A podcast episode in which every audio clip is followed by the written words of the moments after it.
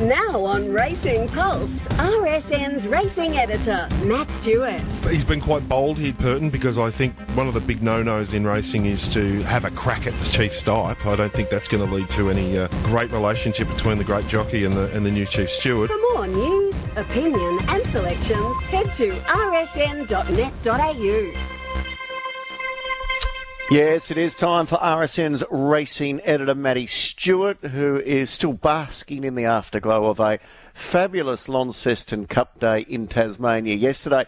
Uh, Matty, before we get into the results from Launceston yesterday, though, I've got an unbelievable uh, couple of tickets to give away for Blue Diamond Day from our very good friend Andy Lewis down at the Emerald. Have a listen to this. Two people, and yourself and Matt Nevitt will also give two tickets away as well. So you get two members' tickets. There is a special function at the Emerald on Saturday. Uh, early openers, complimentary breakfast, pastries. Then a bus departs the Emerald at 10 o'clock for Blue Diamond Day out at Sandown. You get members' tickets. You have a great day at the races. The bus takes you back to the Emerald for the after party, where there will be a cocktail function, complimentary finger food on arrival. It's valued at $460 per ticket. I'm going to give two away now to the first two callers on 1300 652 927. And uh, yourself and Maddie Nevitt will have two more to give away in the Big V. That sounds like a great Blue Diamond Day. Oh, it does. It sounds like a, a, a, nice early start at the, with the Emerald, uh, yes, uh, in true Andy Lewis style. So, yeah, and we'll absolutely, and we'll do uh, that on the Big V as well. Hey, before we talk about Tassie, haven't got an update yet, but it's uh, pinged my. Um, uh, uh, we've got to get onto this Zach Purton, Mark Van Gestel situation because since that grab that we just played there, and since we spoke to Zach Purton yesterday with that line in the sand attitude towards Mark Van Gestel about uh, his stewarding style, they they they they were to have a conversation at the the races. Uh, since then, so uh, we'll have to follow that. Hopefully, we might have a follow up for maybe the Big V or something, but I can't find anything on the news services about whether there was any conversation and what the consequence of that was. But basically, Zach Purton said unless Mark Van Gestel uh, modifies his stewarding, uh, it might be the end of Zach Purton in Hong Kong. So it's a massive story over there and really interesting one where a participant is overlording the, the chief steward, and I think that that's probably raising a few alarm bells as well. So whether Van Gestel gives Zach a clip or whether Zach gives Van Gestel an ultimatum or did, um, we'll have to follow that up for sure. Yeah, well, I mean, Van, Mark Van Gestel was always very good with his time uh, as chief steward in New South Wales. So uh, hopefully you can get hold of Mark Van Gestel, and we'll get you a little bit later back on if you get any more news. And obviously we can follow it up on the, the Big V as well, because we need to get an update on Hugh Bowman because there's a lot of punters out there who'll be on in secret in the surround and backing in secret in the surround who I think she's about a $2.20 favourite. But uh, as we heard from James Cummings, there is a big question mark as to whether Hugh Bowman's actually going to be allowed to fly into Australia and take up his commitment. So $2.15 she is now in secret. Um, so we're not sure what the reasoning is. He was stood down and uh, is meeting with the Hong Kong Jockey Club doctors today. Now, is it COVID related? We're not sure. Is it uh, another illness? But fingers crossed for Hugh Bowman. We'll get to see him back riding in secret in Sydney on Saturday. Well, and if it's not him, it'll be an able replacement. So uh, we'll we'll have to f- uh, put that piece of the puzzle in. Uh, when that information becomes known, all it's said on the, the, the service wire service is that he's uh, illness. So we'll see what the go is with that. Um, yesterday was spectacular, as you you know. We were both down there, and uh, to be kind of witnessing the uh, for, for, you know in his home state the the inevitables sort of taking his steps towards the All Star Mile uh, has been really really um, a great privilege. Um, and the, the Sharon Chapman photos, I've actually sent them to Racing Victoria to say, look, you, this is your branding image. Uh, uh, have a chat to Sharon. Uh, these amazing photos of this horse with the waves sweeping over him at the beach, the uh, the battler from Tasmania. And uh,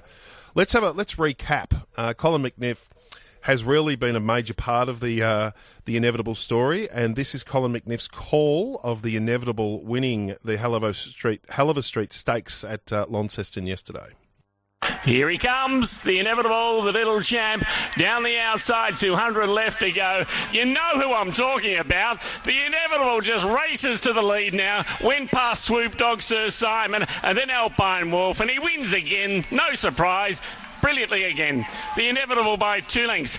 Second placing goes to Swoop. And now he's off to weight for age in the All Star Mile. So uh, he's got three and a half weeks, and we'll find some more information about when he's travelling and, and all that sort of stuff. But uh, a great farewell for um, the little champ, the inevitable, yesterday. I don't think uh, Alpine Wolf's going to win any bravery awards. Uh, who ran third? Uh, Someone I know might have backed him to run second. Yes. Uh, anyway, but the little champ got the money, so that's a great story. I think it's the story that the All Star Mile needs. Uh, so he's sitting seventh on votes, 4,409. I'm not sure whether he actually picked up many yesterday. I thought he might have picked up a few more than that, but I don't think there's any doubt he'll make it into the field. And the the, the voting for the All Star Mile actually goes dark. It, it cuts off um, from sight in two days and 12 hours. So currently. The, the, votes continue to pile in for I Wish I Win when it's not confirmed and it's more unlikely than likely that I Wish I Win will be uh, lining up in the All Star Mile. It's got over 11,277 votes, so it, has gone further ahead of Alligator Blood in the voting. So we'll see what happens with the redistribution of those votes uh, if yeah. he doesn't go. It's... But I think that the inevitable will inevitably be in the race. It's interesting, isn't it? The the kind of the naivety of the votes for I Wish I Win because Matt Welsh came out and I think it was good that he did to clarify the the likelihood or lack of of I wish I win uh, running in the All Star Mile, and I think it emphasises the point. It's not a chink in the armour of the All Star Mile, but I think it's something that needs constant messaging and updating of the likelihood or not of certain horses, popular horses, actually competing in the race. So Matt Welsh did the right thing yesterday with this and clarified that as best he could, but maybe maybe there needs to be some sort of ramping up of the ongoing messaging of, of the horses that are being voted upon and, and, and just updated news snippets on how likely or, or not that they are to actually run in the race. But anyway, because um, I think if he runs in the Newmarket, which he will, I, I just can't see how he backs up in the All Star Mile. I just don't see how, how, how it would occur. So anyway, um, Simon Wild is is such an elite trainer and such an elite trainer of stayers, and I think he saw an opportunity with Aurora Symphony to win uh, Aurora Symphony's second uh, Launceston Cup yesterday when. I think there was a chink in the armour of the Hobart Cup form, and, and Simon Wild sort of came in with fresh legs, with a fresh horse, albeit a previous winner, and, and this is what happened uh, yesterday. Spirit Ridge to the outside. Miss Charlie Brown tackled by Aurora Symphony. Rising Light the outside. Aurora Symphony with 100 to go from Rising Light. Spirit Ridge is coming late. Aurora Symphony in front and back to back. Aurora Symphony. Rising Light second. Spirit Ridge ran third. White Hawker. Yeah, I had it one out in the quaddy as I did the inevitable and then virtually had the field in the last two legs and somehow managed to not get the quaddy. How does that happen to you, Matty? It was uh, devastating, was a... you know, when you fly into Tullamarine, you suddenly get your four Gs, and then the, the result comes up, and oh, Aurora Symphony, and I thought I'm going to get this quaddy today, and I didn't take the four hundred and forty-four dollar cash out, and then I somehow managed to not have the. Yeah. Anyway, let's move on. Uh, just on Aurora Symphony, a really nice story because Kevin Sharkey uh, mm. let us know of the fact that one of the, the owners had sadly passed away and they'd booked their tickets to come down and there was a big crew um, coming down. So I'm sure that was a very emotional win for a lot of people involved with Aurora Symphony. And as you said, Simon Wild's done an unbelievable job with this horse. It's now won um, in excess of $650,000. So um, two Launceston Cups. There's not many horses that can uh, achieve that feat. So well done to everyone involved. Kevin Saber was the uh, the part owner who died. Yeah, so very sad tinge, but there's nothing like winning a, a big race to distract you from those things. Um, uh, Duel was uh, just a little winner from Sale yesterday. Uh, just lo- always looking for a little highlight win and one for the Black Books. Uh, nice two-year-old Freedman Stable. Um, you know, it's been thereabouts. Uh, obviously, well known now because named after Bruce Duel, um, as a lot of those uh, Ro- um, Rosemont horses are. This was this was the win of Duel at Sale yesterday. Dool, 200 metres left to go, still leads a length and a half. Stark Coney trying to raise an effort, but Dool still packing too many punches in the lead, and Dool is home. Away it went, two and a half lengths in the end, got clear from Stark Coney. Walter Adam O was the caller there. A, a really nice. I think every time a race comes around, there's always some stories going in the better than others, and you know, I'm I'm a big fan of Nikita Berryman, both as a jockey and a, as a human being and as a mum and there's a lovely um, story on RaceNet um, of uh, Nikita and her beautiful daughter Ella. Um, and Nikita's quest to become uh, the first mum to win the Blue Diamond Stakes as a jockey. And I've spoken a lot to Nikita over the last year or so about uh, her decision to go up to up north and um, spend time with her family and bring Ella up and She's the most dedicated mum. I've never known a mum to be more in love with a child than uh, Nikita is with Ella, and I, I think um, there's some lovely words in the story as well. And if Nikita can pull it off um, uh, on Saturday uh, with uh, the little party for two batter, battler party for two, then uh, it's going to be a lovely story for sure.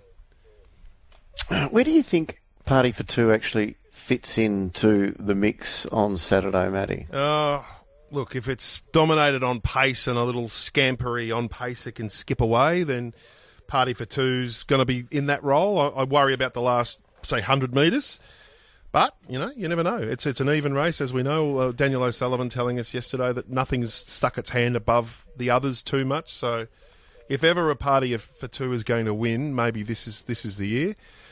Um, when I grew up, there was a amazing chestnut two year old called Rancher, and uh, he was um, the best young horse since Vain, and he won ended up winning nine in a row, and he won the Blue Diamond Stakes. It was an epic tussle with. Uh, Grosvenor and Warchest and, and the others, and he was just the greatest excitement machine with humble background and, and so on. Melbourne Racing Club put out a, a lovely interview package with um, Alan Weymouth, who was the son of um, uh, Charlie, uh, brother of Normie, who who rode Rancher, and this is just a, a grab from the um, from reflecting on the amazing career of Rancher. So going into the Blue Diamond, yes, there was a uh, a, a, lot of pressure, and the fact is, you know, we, we, we'd won um, seven in a row. Um, can you keep winning? No horse before Rancher had deserved to be compared with the mighty Vain. It was a great compliment. To justify that status, Rancher had to extend his sequence by winning Victoria's richest two-year-old event. So, Blue Diamond, they're all lined up, ready to go, and uh, he jumps. He jumps well. He's jumped from a wide gate. Um, watching him come across. As he's coming across, uh, there's a horse, un, unrock or rear or something, um, gets to the 600 metres, and um, this other horse has got in front of him, and um, and the caller says they've run 33 the first 600. And I'm thinking, geez, can he keep going? Comes round the corner, and I thought, ah, oh, he's home. But then I thought, don't say that yet. So we get to the corner, and he, he, he kicks a couple clear. And of course, you're always looking, you're looking, and you see Grosvenor, you see Warchest, you see all these horses starting to edge him ground and uh, knowing he'd done it so hard early.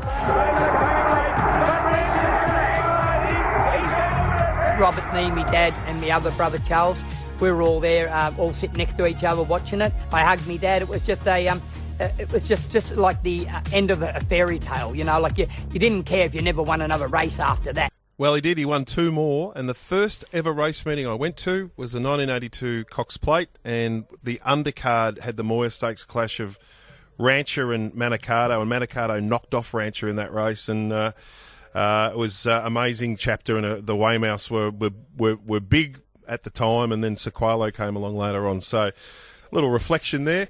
Uh, Mitchell Pateman's a very good West Australian trainer. There's just a nice tweet he sent out to just remind people about how close people become to their horses. His father, Michael Pateman, died of cancer in uh, 2013, and Mitchell Pateman had this terrific little mare called Little Thistle Testure, who he, he, he, knew as Tess. She ran third in the Winterbottom, and I just wanted to read out this tweet that he sent. It just reflects the the impact that horses have on, on those who train them.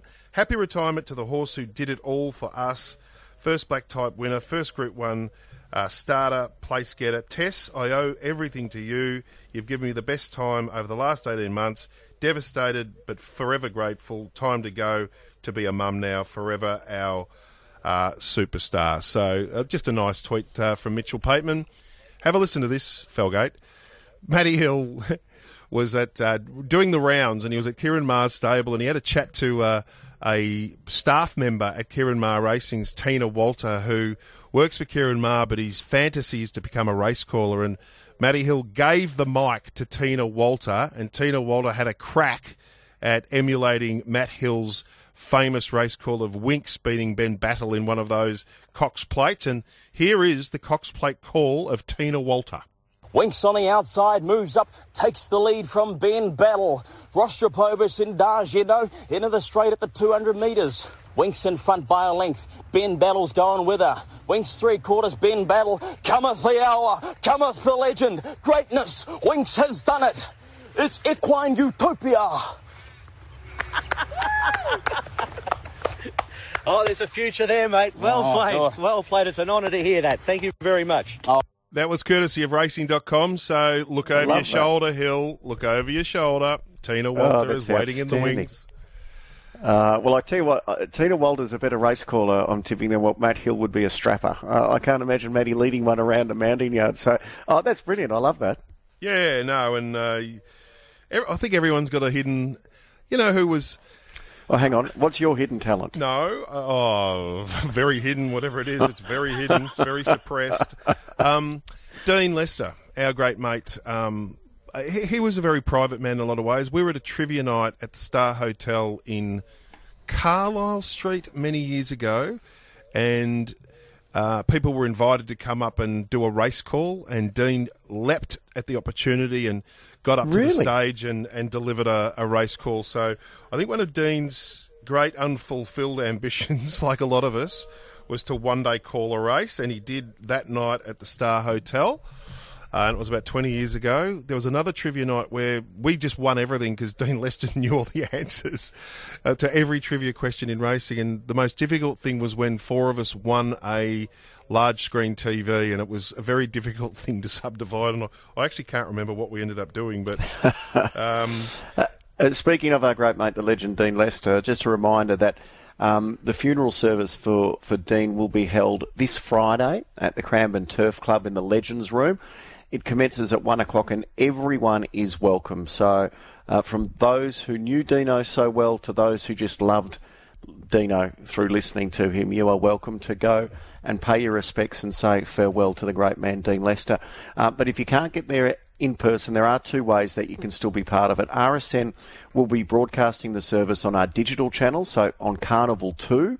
Uh, all you need to do is download the RSN app and then uh, you can listen to it via Carnival 2 on the digital radio. That will be the service itself, or you can live stream the service direct from the Cranbourne uh, Turf Club via Tobin Brothers website. And I know a lot of people throughout COVID, the only way they could view a lot of funerals was through the streaming service. So you can log on online, Tobin Brothers website, tobinbrothers.com.au, um, and that's of course with thanks to the Cranbourne Turf Club and Tobin Brothers. It'll be a very, very big day on Friday, Matty. Uh, absolutely, uh, absolutely will be. Uh, um, bit of rain up in Sydney. Just a little quick, just a little scene setter for some of the big Group One races, so people can whet their appetite for these. Uh, might be a little bit of cut out of the track uh, on Saturday up there. The Surround Stakes.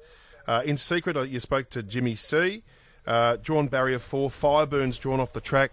If the rain continues, it's going to be fascinating to see what Fireburn can do uh, from a wide barrier there. Anamoe's drawn well, as you spoke to the Maestro as well, and a few of his mates are going around in that as well. Moonga, uh, El Bodegon's a fascinating runner, and the two mares, uh, or the three mares, uh, Fangirl, and Hinge, so that's a good race.